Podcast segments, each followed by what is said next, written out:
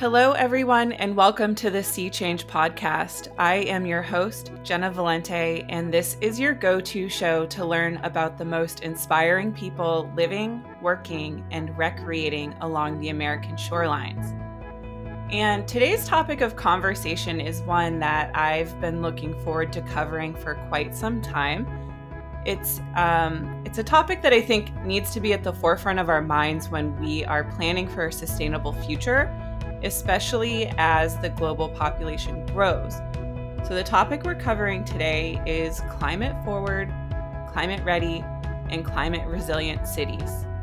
And I want to be clear that I am by no means a global population expert, but from what I have studied and the trends that I've seen, they show that as the number of people on the planet grows, many of them are going to be drawn to dwell in urban centers.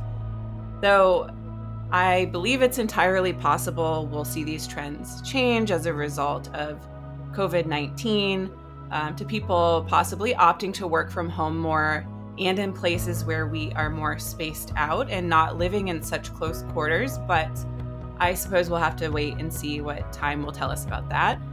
Um, but anyway, now that you have my two cents on that issue, I would like to turn your attention to the more important perspective on the matter of sustainable cities my guest today, Hannah Payne. So, Hannah is the sustainability coordinator for the city of Somerville, which is the lovely city where I currently reside.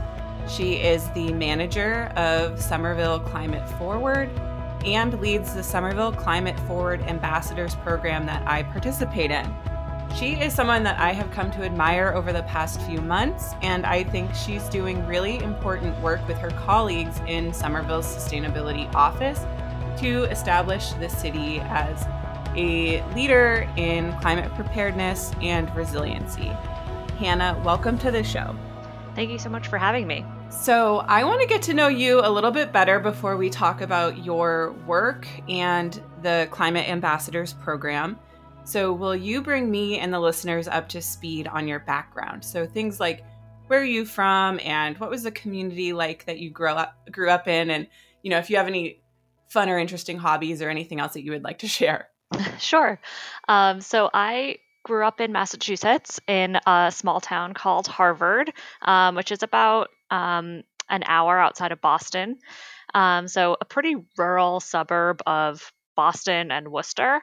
Um, so there's not a lot to do in Harvard. Uh, we've got a lot of apple orchards there. So I spent a lot of my time outside um, as a kid. And um, my family also did a lot of camping and, and skiing. Um, so I, I, did spend a lot of time outside. And I think that informed some of my, my work later on in my life.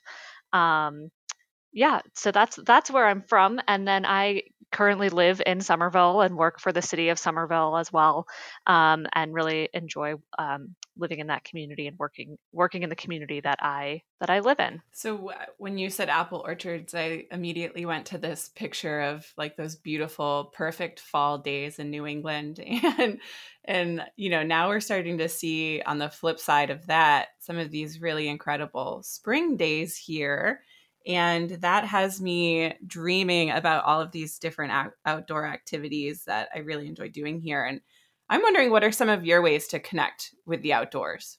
Yeah, so um, I I go between in the winters I ski, so I'm a big downhill skier. I've been doing that my whole life. Um, so now that there's no snow, I'm looking forward to kayaking, which is my favorite summer activity. So whether that's you know going out for a short paddle on the Mystic River in Somerville, um, or planning a longer multi-day trip. Last summer, I went up to uh, British Columbia and did a several-day kayaking trip in Tofino um, on the west coast there. So I try to; those are my two favorite ways to get out um, and be outside. I recently discovered last, well, I don't know if I discovered it, but I really got more into being ten- intentional about doing this activity more. But I, I realized that you could rent kayaks and go out on the Charles River. Um, so I did quite a bit of kayaking right here in the city last year, and I found that it was such a a great way. You know, if you're having a stressful day or a long day at work, you can rent a kayak for an hour, yeah. and even though you're right in the middle of this urban area, you can still find a way to connect with nature, which I I found really important. Um, you know, both for physical and mental health. Yeah, yeah, and um, they well they rent kayaks also on the Mystic River, which is the river that's in Somerville and between Somerville and Medford. Um, and I find that is a really interesting place to paddle because there's, you know, it feels very natural um, and wild even, but you're right next to a major highway, 93, um, and you really get to see um, kind of uh, from a completely different perspective the development in the area and kind of what a city looks like, but from from a river perspective. And so that's I think a really fun fun way to get out too.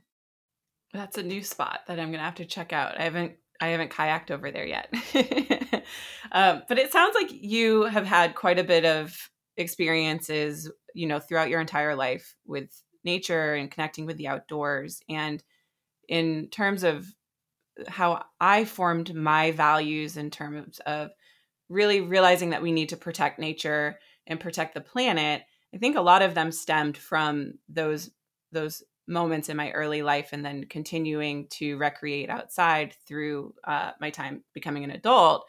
And I'm interested in hearing if you feel like you've always had a drive to protect the planet or if if that's something that's sort of developed over time or, or where did those values come from?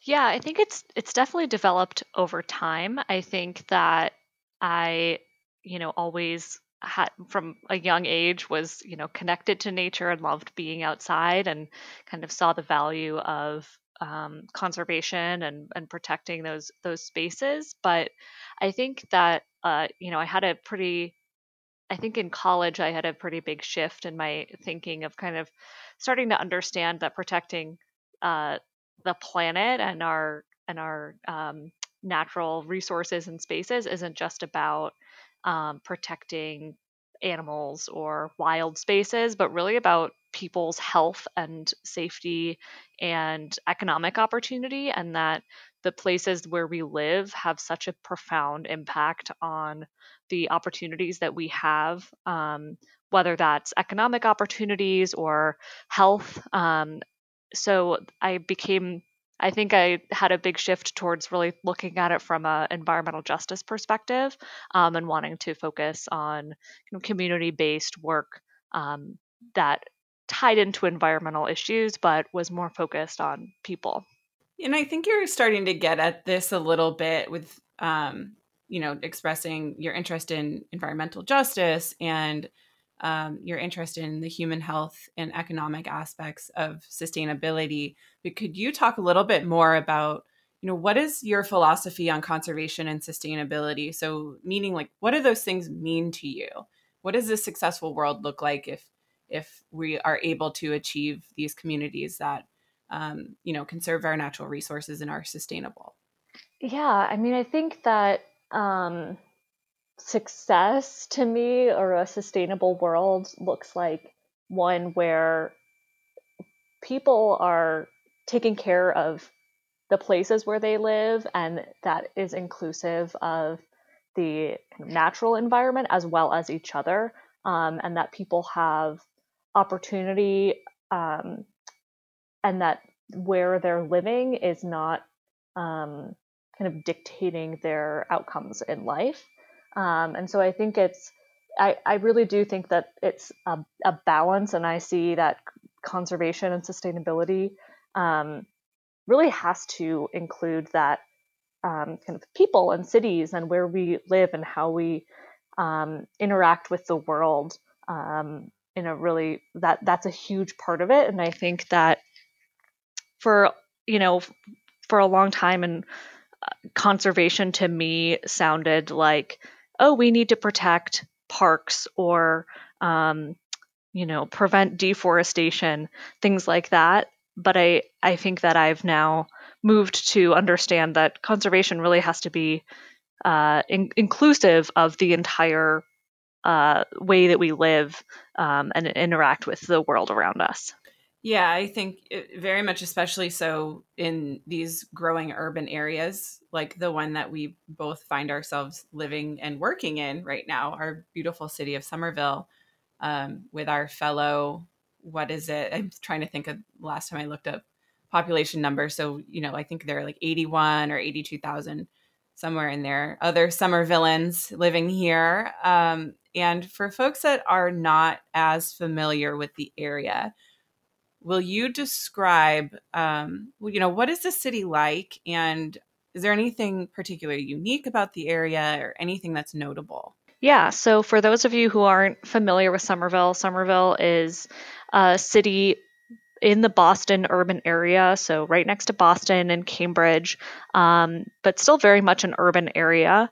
Somerville is the densest city in New England, um, so there are about 80,000 people living in just four square miles. Um, so there are a lot of people in a small amount of space. Um, and there's, um, I don't know, I think Somerville's a really fun and vibrant place to live. There's a large number of young people who live in Somerville, from you know grad students, college students, young professionals, um, but also really strong um, immigrant communities. There's great food, um, lots of fun uh, like arts festivals and strong arts culture. Um, so it's a it's a really fun uh, city to live in with a lot of different things going on. Um, and then from like the planning perspective, which is how you know professionally I think about things. There's a lot of you know it's it's tough being in a city that is so geographically small. It really uh, requires creative thinking on how to fit all of the things that people want to see in cities um, in a, such a small footprint. Yeah, and so when you're thinking about Somerville's footprint, I think that gets at a bigger question too of, you know, what role do cities play in creating and planning for a sustainable and climate resilient future for our planet? Yeah, so you hit on this at the beginning is that, you know, most of the world's population is living in cities and more and more people are moving to cities every day. Um, so I think cities have an incredible role to play in sustainability and addressing climate change. Um, I'd have to look back at the numbers, but la- la- I think it's around, you know, cities are responsible for over 75% of the greenhouse gas emissions in the world. Um, so cities are driving all the production that maybe isn't happening within their boundaries, but um, kind of creating the demand for those goods and services. Um, and so cities have a really critical role to play if we're going to meet the carbon reduction targets that are necessary to prevent the worst of climate change. Yeah, and so you know, as I was listening, as I've been listening to you, you know, talk about the important role that cities play in this larger picture of global sustainability and uh, climate resiliency, I, you know, living here, I get the feel that Somerville is pretty progressive, and we'll get into some more specifics about um, how Somerville hopefully is a leader and working toward becoming a leader in creating a sustainable and more resilient environment and community. Um, but are there other cities for listeners that may be living all around the country and around the world, um, and maybe in some of these cities? Are there other cities that people can look to as sort of like the poster children for climate preparedness? And maybe Somerville is one of them. Um, I get the feel that you know there are a lot of great initiatives happening here but i'm not sure if you all in the sustainability office um, have other cities that you look to as you know that that poster child for what we're trying to be like yeah i i, I can't point to like one city and say oh they've solved it. Um, we just need to all be like them. Um, to uh, unfortunately not that easy. Um, but there are cities around the country and around the world that are doing really interesting innovative things and we try to pull from kind of all over to get inspiration and understand what's working uh, maybe what doesn't work and, and learn from those lessons too.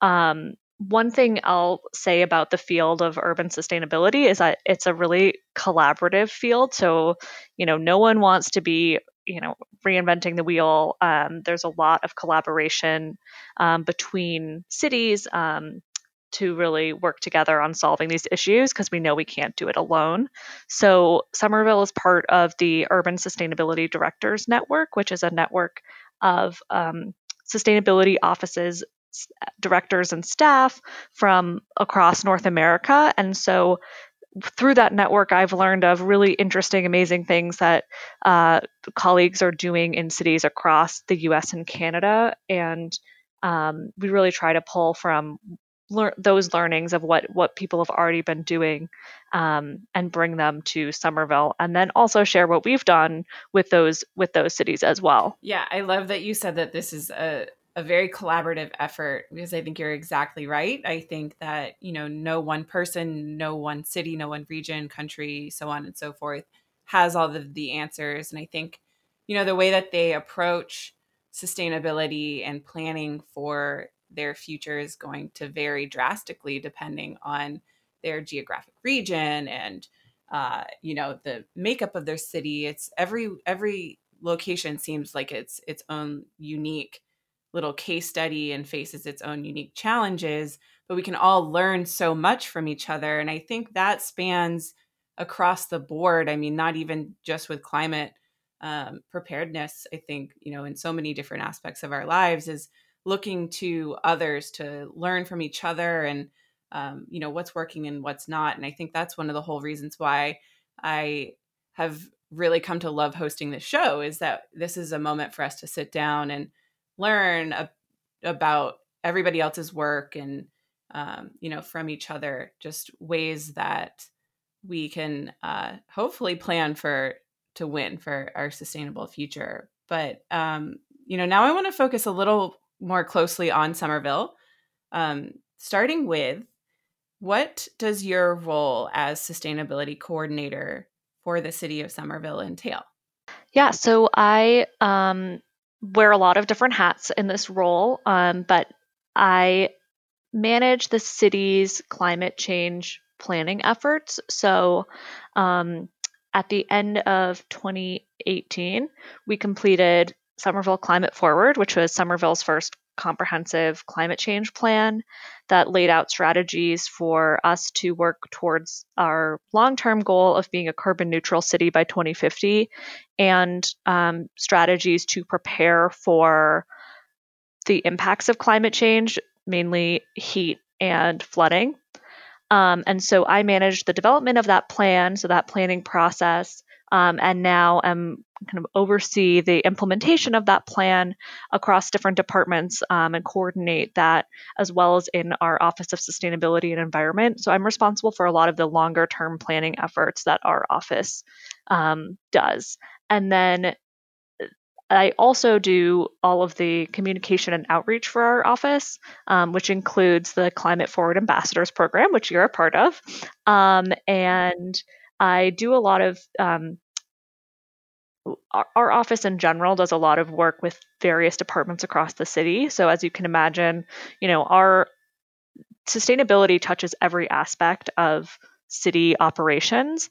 Um, and so we do a lot of work with other departments across the city. Um, and I do a lot of work with our planning department. So working on things like zoning or new development project review and things like that where bringing i'm able to bring the sustainability and climate lens to that work and make sure that um, those considerations are being incorporated into work that's happening in other parts of the city I, and i think that's a really important message uh, to share too is that sustainability can be woven through every aspect of everything that we do. So I really appreciate and admire that you all are working across offices and you know cross sectors to um, you know look at the city as a whole and not just think about it as okay it's weather or it's the climate or this one specific aspect directly relating to nature um, you know we can be approaching this from all different angles and so I think that is a really important thing to note and a great approach for you all to be taking. And I heard you mention um, when you're talking about the Somerville Climate Forward plan that you all drafted in uh, 2018, uh, heat and flooding are two really large challenges that we face, particularly in the city of Somerville. And I am wondering if you can touch on those a little bit more and then some of the other bigger challenges that we're seeing here in the city relating uh, to climate change and resiliency, and then how the city is addressing some of those issues. The major climate impacts that Somerville and the Boston region are facing are um, so heat, first of all, so increasing temperatures um, and hotter summers. So that's a that's a problem for our area, primarily because a lot of our um, buildings aren't designed for really hot weather. Um, most of our apartment buildings are quite old, do, often don't have central AC, um, and so we're really concerned about the public health impacts of high heat um, and extreme heat during the summers um, because we know that those that heat waves are the most deadly natural disaster in the U.S. Um, and so that's something that we're really concerned about and know we have to get ahead of um, to be able to better plan for it and know how to take care of our residents during those situations. Then flooding comes in two forms in Somerville. Um, the first being coastal flooding. So um, Somerville is not Somerville is on a is on a um, tidal river, so it's not coastal per se, um, but it is still uh, vulnerable to coastal flooding events in a situation where there is um, large storms surge that would come up Boston Harbor and into the Mystic River. Um, Somerville could experience flooding in those situations. There currently is a dam um, that uh, dams the Mystic River, and so part of it is tidal, and then on the other side of the dam, it's not tidal. Um, but in a future scenario where we're facing sea level rise and a large uh, coastal storm with a high storm surge, um, there could be quite significant flooding inland um, from the overtopping or the flanking of that dam, which is a really critical piece of infrastructure for Somerville and surrounding communities. Um, but more on the nearer term risks and kind of more frequent risks that we face is from precipitation based flooding. So Somerville is, you know, as we've talked about, a really dense city. Um, and so when when it rains, the water has to go somewhere. There's not a lot of area for the water to be absorbed into the ground. We are reliant on piped infrastructure. And for decades, our infrastructure was, um, like many cities, neglected, and there wasn't a lot of investment in that. Um, so we have some really old pipes that are not sized correctly for the size of our city today, let alone um, the size of storms that we're expecting in the future. Because with climate change, the northeast of the US is um, projected to have larger storms. Um, so when it rains, we'll get more rainfall um, with those storms. So we'll have to manage more water coming into our city and trying to convey that out quickly. So most of the flooding happens because we're not able to quickly move that water that's falling um, out of, and convey it out of the city. Yeah, and you know I've already seen this happening, um, which is interesting to see how this will progress into the future. You know, if you're already seeing the impacts pretty severely now when we get those really intense rainstorms, you know, throughout the spring and um, summertime where you just get a lot of rain really fast. And, you know, fortunately, my apartment's on the top of a hill, but, um, you know, my neighbors and other folks that live around here, you know, Somerville has some pretty hilly areas. And you see those areas of town just they go underwater shockingly fast um, to the point where it's it's scary and could be really dangerous. Um, so, you know, thinking about flooding, I think, um, you know, my mind normally goes to sea level rise and water coming in from the Mystic River and and tidal, you know, tidal basins, tidal rivers, but um, that aspect of having proper infrastructure in place in a city, especially one that's as old as Somerville and Boston, you know that's quite a challenge um, that we're faced with moving forward when we are going to get more precipitation and tar- start to see uh, you know more of that coming in and um, is are there ways that the, the city is addressing that right now are there infrastructure updates I know that at this specific moment, it's a little tough because we're in a very unique moment in time where everything has sort of come to a halt. But how is Somerville planning to address some of these challenges? Yeah, so it is a it is a big um, challenge, but um, what's what's great in Somerville is um, our engineering department is has been a great partner with with us, and so we've been able to do some projects between our two departments to really understand where flooding is most likely to occur um, and what future storm impacts will look like on our system. Um, and so they have a number of high priority projects that are really intended to kind of address some of those pinch points in the system. Um, and then also kind of looking at all aspects of what we can what we can use uh, uh, in our toolkit to understand flooding so, or to address flooding. So that does include things like green infrastructure, which can provide a, you know a limited uh, solution. It won't it won't help with kind of the really big storms, but you know for more of the frequent um, smaller storms, it can help absorb some of that water. Um, looking at things like doing projects that are separating our combined stormwater and sewer systems so that water can be conveyed more quickly and doesn't have to all be combined together. And then also helping with that pollution problem of having combined um, overflow into our waterways, so preventing that.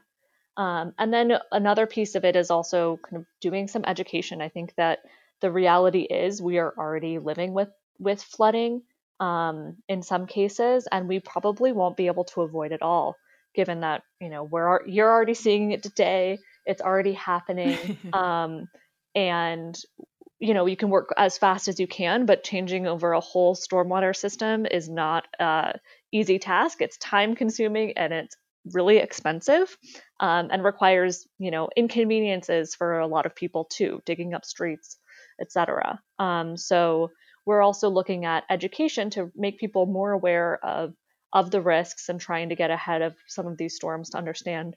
Okay, maybe you um, are able to move your car, or you understand how to um, prepare for potential flooding in your basement um, with a few things and then a, a, few easy fixes that then doesn't make it as devastating um, if you do end up having water in your basement. So things like that, really looking at a range of solutions from those big um, intensive projects um, to the um, kind of lighter touches uh, that we can we can do as well as a city. The American Shoreline Podcast Network and CoastalNewsToday.com are brought to you by LJA Engineering with 28 offices along the Gulf Coast. The folks at LJA Engineering are at the top of the craft in the areas of coastal restoration, coastal infrastructure, rivers and channels, numeric modeling, disaster recovery, and design and construction oversight. And now they have a brand new coastal resiliency department headed up by our very own Peter Ravella. Check them out at lja.com. We are also brought to you by Coastal Transplants. Coastal Transplants prides itself on offering specific environmental and horticultural expertise with practical first-hand knowledge of all aspects of coastal revegetation projects. Their high quality native and wetland plants, extensive agricultural and horticultural experience, along with their skilled and respectful crews, make coastal transplants your one stop solution for restoring coastal ecology of your barrier island community. Learn more at coastaltransplants.com. And we are brought to you by the Dune Science Group. Did you know that fiberglass is one of the strongest and most durable building materials in the world? That it is resistant to deterioration caused by UV light and salt water? Well, the Dune Science Group does. They offer a full slate of solutions for dune walkovers and boardwalks that are made of fiberglass and built to last. They can handle your dune walkover project from beginning to end, including permitting, design, and construction of the strongest and most durable dune walkover on the market. Learn more at the dunesciencegroup.com. Yeah, and so we know that our, our future is going to be a lot more wet up here. We're going to see a lot more precipitation, but it's also posed to get warmer. And a lot of the reason that it's getting warmer, you know, is greenhouse gas emissions. And I think that this is something that I found really fascinating through the Climate Ambassadors program, which we'll get to in a minute. Um, talking a little bit more about that is part of the reason why I joined the program is because you know I spend a lot of time focusing my efforts on our coastlines and the ocean and thinking, you know, about climate change at a more global level. But I wanted to learn more about what I can do right here in my own city and then learn about what's happening here in my own city in terms of how the climate is changing and then what's being done to um, you know set us up for a healthier future. And i think one of the most interesting things to me was um, talking about greenhouse gas emissions in somerville. And so i'm wondering if you could share a little bit more about um, you know what we're seeing in terms of our emissions here and what's being done to hopefully reduce those. Somerville in Somerville, we have a goal for our community to have net zero greenhouse gas emissions by 2050. And so that is the goal that re- is required to um, meet staying in line with the 1.5 degree C target um, for kind of keeping gl- global warming in check. That's the trajectory that all cities and all communities need to be on to meet that goal. Um, so that's where that comes from. And so with setting that goal, um, kind of the first step that the city needed to do was understand where our greenhouse gas emissions come from. Um, so we've undertaken greenhouse gas inventories um, every two years since 2016. Um, sorry, 2014. Um, and we in in looking at that, we have found that two thirds of our greenhouse gas emissions come from buildings. Um, so that includes, you know, heating primarily from natural gas, but also heating oil. Because um, while it's getting hotter, uh, we still have really cold winters in Somerville, so we need a lot of heating. Um, and then electricity. Um, so that's where most of the emissions come from in the city. About a third of our emissions come from the transportation sector, and the majority of those come from personal vehicles, um, personal vehicle trips. And then just 2 to 3% of our emissions come from waste. Um, so that's a pretty small percentage, and I think is one of the things that is surprising to people um, because a lot of the messages that we hear when we think about sustainability or climate change, um, we often focus on the things that we have the most connection to and i think you know waste and recycling and are things that we interact with every day and so that is often at the top of people's minds um, but actually is a pretty small percentage of our emissions. But one thing i'll say about that is um, that's following a standard protocol that cities around the world use to um, track their greenhouse gas emissions, but it doesn't include all of the emissions that are generated from all of the things that we consume um, as the Somerville community. So it doesn't count, um, you know, my cell phone that I purchased that was manufactured in China and shipped um, to Somerville. Um, it doesn't include things like that. It's just what happens within our borders. And one of the reasons we look at um, emissions like that, well, one is that it's a standard process so we can compare between cities, but the other is that those are things that we have more control over as a city our transportation sector, our buildings, um, electricity, and waste um, disposal. But it's not a perfect system to, to be able to evaluate our total impact on climate change. Yeah, it may not be a perfect system, but it's one that's in place. And even being aware that it's imperfect allows you that space to grow and hopefully make it more perfect into the future. And I, I, I know that you mentioned earlier in our conversation that Somerville is part of a larger network of cities and municipalities working together. Um, and I imagine that you know that data is being shared between this network, but then you know on a more regional level, thinking about Cambridge, our neighbor, in Boston, our neighbor, and all of the other surrounding communities. Are, is that something that you all are sharing with each other and then having a discussion about, okay, so, you know, how do we address these these problems? Are we seeing certain trends in the data across all of our uh, our borders? Definitely. Um, I think that the Boston area has a lot of regional collaboration. Um, kind of despite the, not having any form of regional governance. So other places have counties um, that are important, uh, but that's not really how the uh, system works in Massachusetts.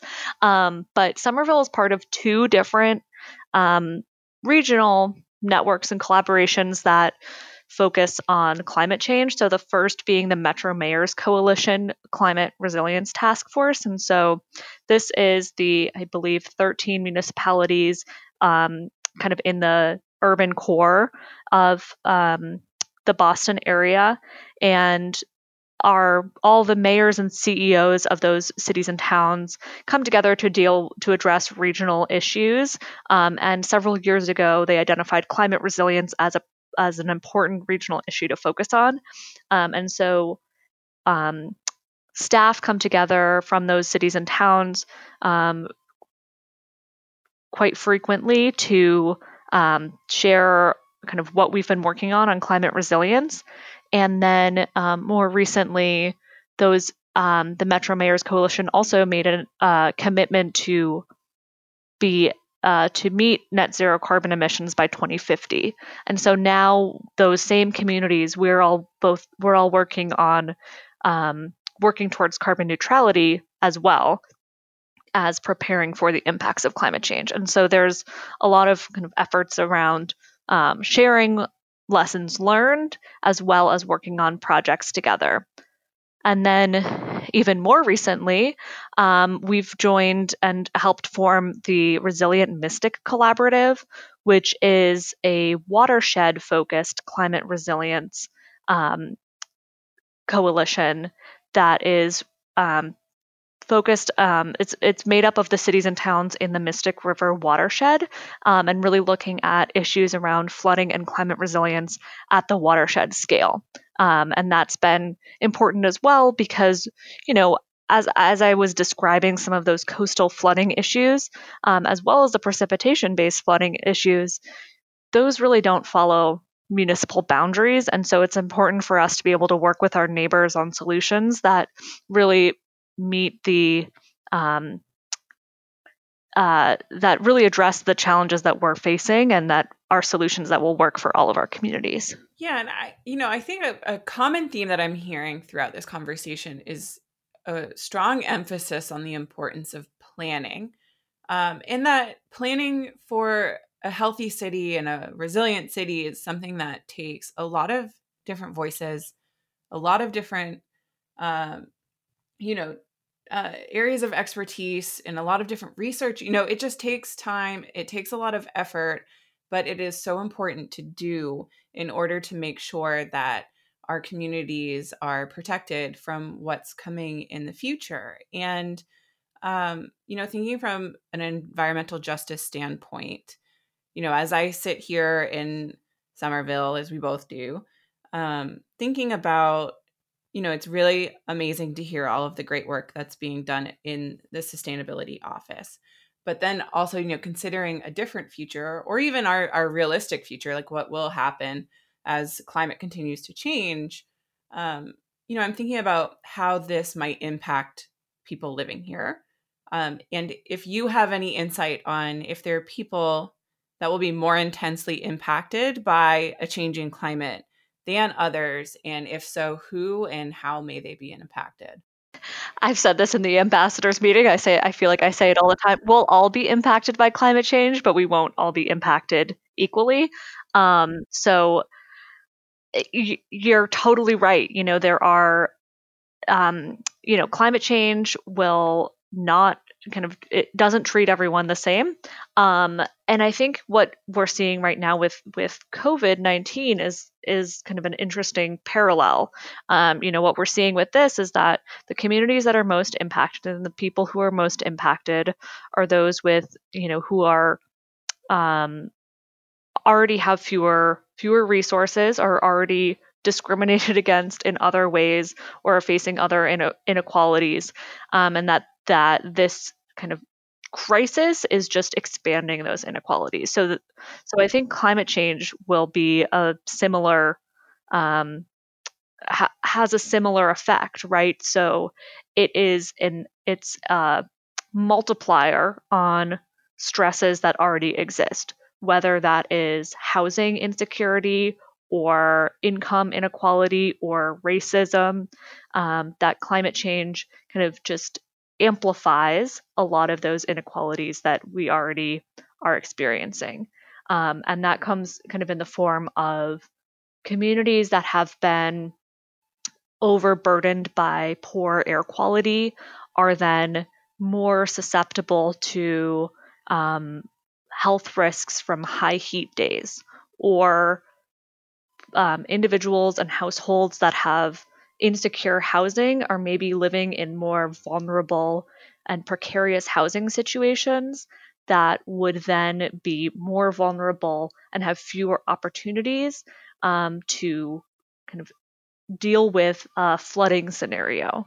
Um, so, those are some of the things that we try to think about um, and plan for all the time is how can we make sure that our climate strategies are not exacerbating the existing inequalities and are actually trying to work to fix those systems that aren't working.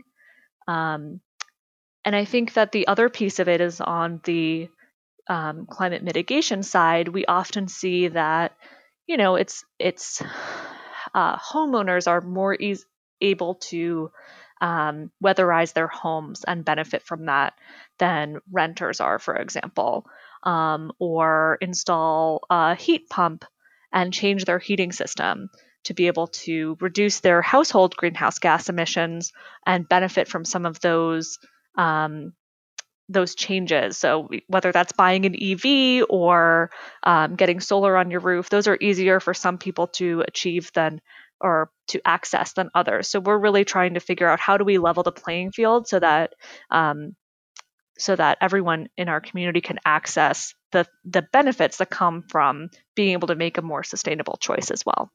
Yeah, and I think that point exactly emphasizes why the work you all at the sustainability office, you know, why that work is so important and why it's important to include the community in your decision making process um, so that the policies and the initiatives that you're developing and implementing are you know, they accurately reflect the folks that are living here. And, you know, at least from my perspective, being participating in the Somerville Climate Forward Ambassadors program, I feel like that is a really interesting and unique way to approach that. Um, so I'd like to talk about the program in, in just a minute, but I'm wondering if there are other ways outside of the program that you guys are including the community in your decision making process and um, the process of developing your different sustainability goals and priorities and initiatives? Yeah, so when we were developing the climate forward plan, we had a lot of um, community participation. We had different topic focused working groups that we invited members of the community to participate in. Um, so that was one way. But then as we're kind of diving into the initiatives in more, or the strategies in more detail and really starting to implement them, we're also engaging um, different stakeholders in the process of developing those. Um, so, for example, I'm working on an electric vehicle strategy um, project that's really targeted at um, renters right now. And in that, you know, I put together an advisory group um, that brought together different residents and stakeholders um, and you know affordable housing providers to be able to provide input into that project. So that's one way that we do it. Um, and then the ambassadors program is another way um, which i don't know you might have another question on but yeah yeah no no no yeah. let's let's dive into it. That was where i was going next anyway is this like long teased program that we keep like briefly touching on throughout the conversation. Um, but yeah let's let's um, talk about the ambassadors program because i have even though we have found ourselves in a very interesting time and had to pivot to go to a more virtual space with it um, i have found it to be an incredible um, of, of incredible value both through meeting other folks in my community that I might not have had a chance to connect with otherwise through idea sharing and learning. I think it is just a fantastic program. Um, but will you describe the program for listeners and how it came to be? Um, and you know what we what we do through this ambassadors program sure so the ambassadors program is a program. It's primarily educational program that um, we run in Somerville for Somerville residents. Um, so we've now had two cohorts of it um, where the some we choose a, a, cohort of, of Somerville residents to come together and learn about climate change and what that means at the global scale as well as in Somerville. Um, so over a series of five or six meetings, um, we we share information with the ambassadors, but then also try to create an opportunity for um, community building between the ambassadors so that you know there's an opportunity to get to know each other because um, we see that as a really important piece of climate resilience and climate action as well. Um, you know, it's not just having the right information, but also having um, a culture and a community of support um, to really get the work done. And then one aspect of the program is also um, a project component. So we ask the the participants in the program to complete a small project of their choosing focused on kind of getting out into the community and sharing their you know knowledge or ideas about climate change um, more broadly um, so really trying to start to build the kind of um, and, and give people the uh, framework and and uh, capacity to start to engage more deeply on issues of climate in their community. Yeah, and I think you know some of the more remo- rewarding things for me from this program have been both having the opportunity to get to know some of my neighbors and community members and hear their perspectives on climate change both globally and what's happening right here in Somerville, but then also um, learning about ways that I can be a better steward of the our environment right here in the community, how I can be a better resident of Somerville, um, in ways that I might be able to help, um, you know, both in terms of reducing my own footprint, but then help spread information and um, you know open our circle even more to bring more community members into this effort because it's really going to take as many of us as it possibly can you know everybody in the community um, to do their part. You know, no one of us is going to solve this problem on our own. So I really admire that you all set up this program so we could have some space to talk with our community members and then not have it. I think, you know, there, of course, are there's a time and a place for um, community meetings that are just one off events um, to get feedback. But I think a real benefit of this program is staying with the same cohort of people over a course of months. Um, so we're all learning the same information, but then we have a lot longer to feel comfortable, um, both with our grasp of the information that we're hearing, and then also our comfort level with the other folks in the room. In the case of this program, the Zoom room, and and um, you know, just allowing for a little more like in depth conversation and exploration of ideas. And, um, you know, those are some of the things that I think I've really taken from the program and appreciate about it. But I want to hear what you think uh, have been some of the most rewarding parts of this program for you. Yeah, well, that's so great to hear because that was a lot of what we kind of were hoping for in developing the program. Um, because, you know, as you mentioned, it's to really address the huge overwhelming problem of climate change. We all need to be doing something on it, but we can't do it alone. And I think that is really overwhelming for a lot of people, myself included.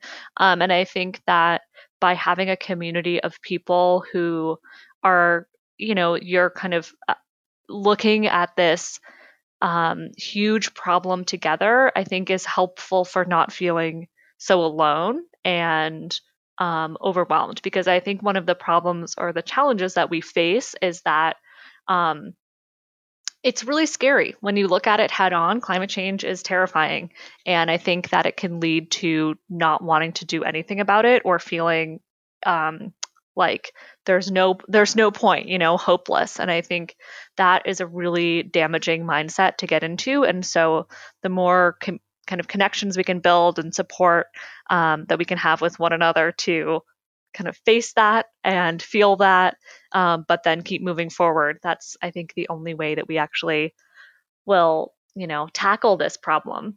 So I think the rewarding parts for me really have been seeing those community connections form and um, kind of how uh, seeing people come out of their comfort zones a little bit. You know, at first it and it it can feel like you know watching people like come in and, and be a little bit more like they would maybe be in that one-off community meeting or traditional meeting with the city um, and then kind of towards the end of the program seeing people really open up and, and excited about the work that they have found um, through this program or wanting to continue. So the first the first cohort of folks that did this a group you know continued to meet afterwards. And that was so exciting to see that they were motivated enough to want to continue learning together to start taking action together.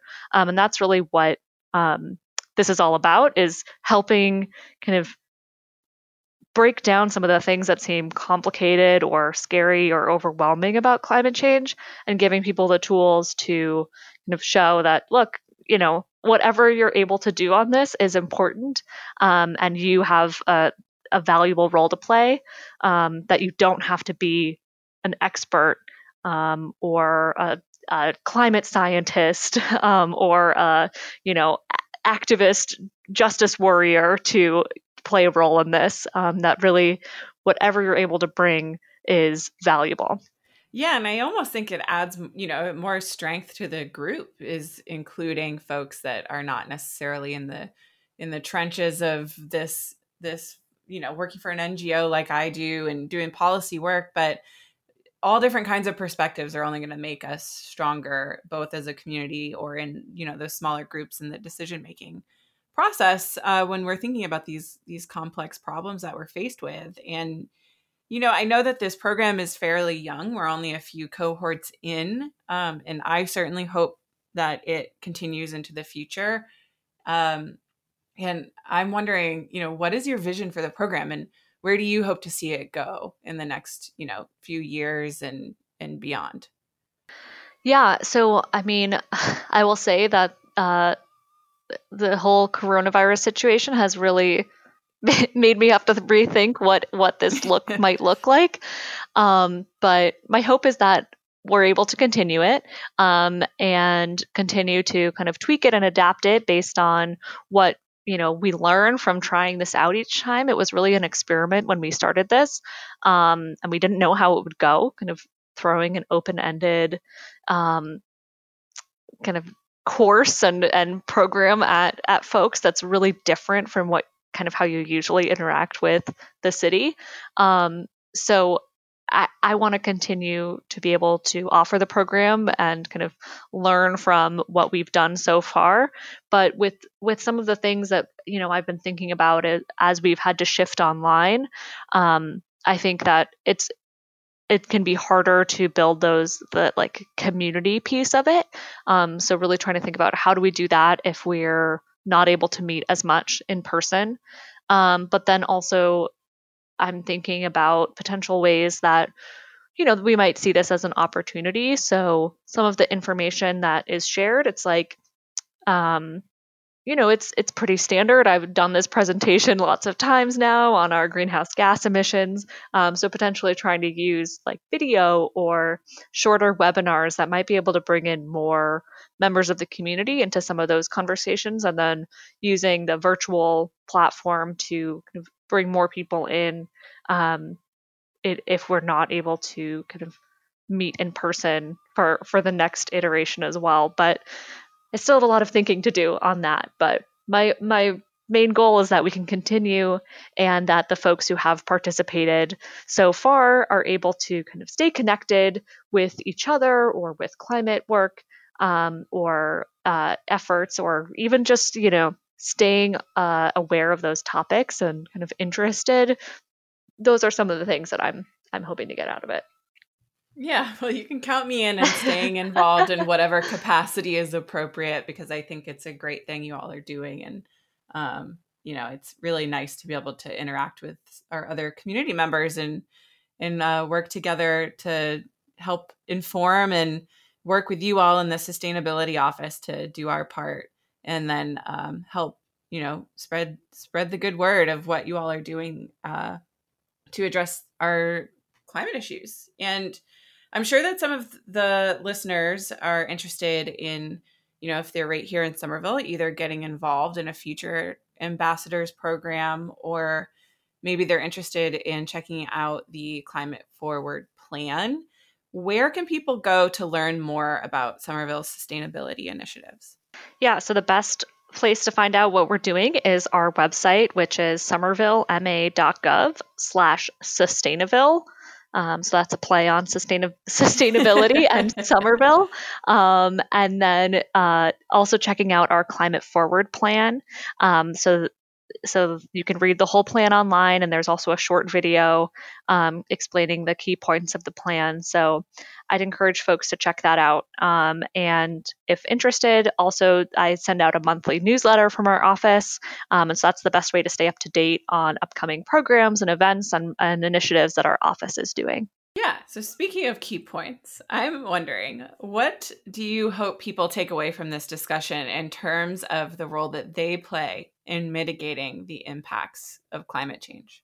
I would say that, I, and I think I already said this to some to some level, but um, that everyone has a role to play, and that finding um, what you're interested in and what your strengths are um, and kind of running with that. So, you know, it doesn't, you know, not everyone is going to be able to um, you know, call their representatives every day or to switch their house to be net zero by installing insulation or solar panels.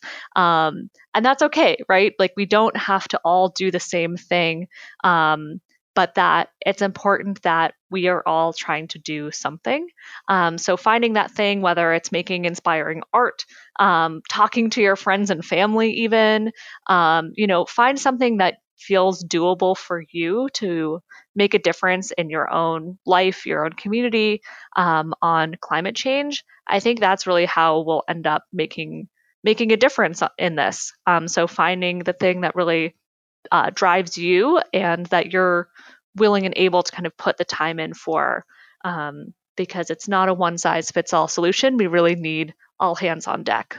I love it. Yes. And you know, like like you mentioned the ambassadors program is sort of this open-ended thing that's always evolving and growing and you're always learning about it. I, I feel like that is very similar to my approach to this podcast. And very early on, I um started asking my guests a series of, you know, concluding questions that are a little bit more broader than the topic that we usually will focus in on on each episode. And um, I started to realize that it's become an interesting social experiment in its own way just because you start to notice these like common themes and threads and really important insight and um so we'll wrap up with with I call them the big three, but I need a better name because they're technically four because the last question's a two parter. But um, I'm like, I don't know, maybe I like it because it's a little quirky and weird that way. But um, we'll start with what do you think is the most pressing environmental challenge that we are faced with? I think it's, you know, well, climate change is like the main thing. But I think one of the things that I really see as a main challenge is how um, our economy is really based on you know extraction and is so tightly wound up with um, greenhouse gas emissions. And i think that is a huge challenge to start to kind of unravel that tangled web of, of um, to be able to actually have the rapid change that we need in order to meet our carbon emissions goals. Um, so i think that is a, a huge challenge um, and kind of doing that in a way that also protects the most vulnerable people and really takes care of people and, and has equity at the center. Um, so I think that is the biggest challenge we face is figuring that all out. and because I always try to end on a, a more uplifting note, uh, what are you hopeful for moving forward? I am hopeful for I mean, I think it's like it comes back to people. Like people are doing, you know, like such inspiring work and I think it's, you know, it's from things like just seeing, you know, even in the ambassadors program, people coming together and getting kind of energized about um, working together and um, taking on a new kind of aspect of climate action. That's really makes me hopeful. Um, and I think that, you know, more recently, kind of in the situation we're in now, um, I'm given hope by, you know, how much people have, I, you know, have really come together around a- addressing coronavirus and how you know people are willing to sacrifice a lot to protect each other. Um, you know whether that's giving up you know going to school um, you know staying home it's not easy but you know i think that people are doing this and doing it to protect our most vulnerable members of our community who um, kind of face the biggest challenges in this um, pandemic. So I think that I'm hopeful that you know we're seeing it happen right now um, in these really tough times, but that you know maybe we can do it for climate change also of making some big sacrifices for the greater good. Yeah. And you know, we've we this last two-part question, I know we've discussed this before we started recording, but it's like a it's an interesting exercise in reflection. Um and I I ask these questions because we have a number of folks that are uh, either young professionals looking to learn more about what a career is like and what the you know the options are for a career in the sustainability and conservation field and then you know we have lifelong learners that there's no shortage of advice that um, you know personally i feel like i i could use all the advice in the world and i always love to listen to people's insights. Um, so we'll start with what is the best advice that you've ever been given yeah, so this is the one that I was like, hmm, I don't know if I have a good answer to this. um, and this is not the best piece of advice I've ever been given, but I'll share it anyway, which is that, you know, after college and working for a few years, I was trying to decide, you know, what direction I wanted my career to go in. And I was really interested in environmental law. Um, and uh, someone who was a lawyer was like, do not become a lawyer if you don't want to be a lawyer. And like, I was really interested in environmental policy and um, kind of how do you actually change the things that are the big systems that are holding us back from, uh, you know, being more sustainable. And so I kind of I went pretty far down that path of considering law school, but I pivoted and decided to just do a master's in city planning instead, um, with like focused on environmental policy, and that truly was what I was interested in, which was the community level work and community based policy. Um, and so I think that was some pretty good advice because I'm really happy that I'm not super in debt and um, also like working at a law firm right now because I think that isn't what would actually have made me happy. and then we'll flip that on its head. What advice do you have for our listeners?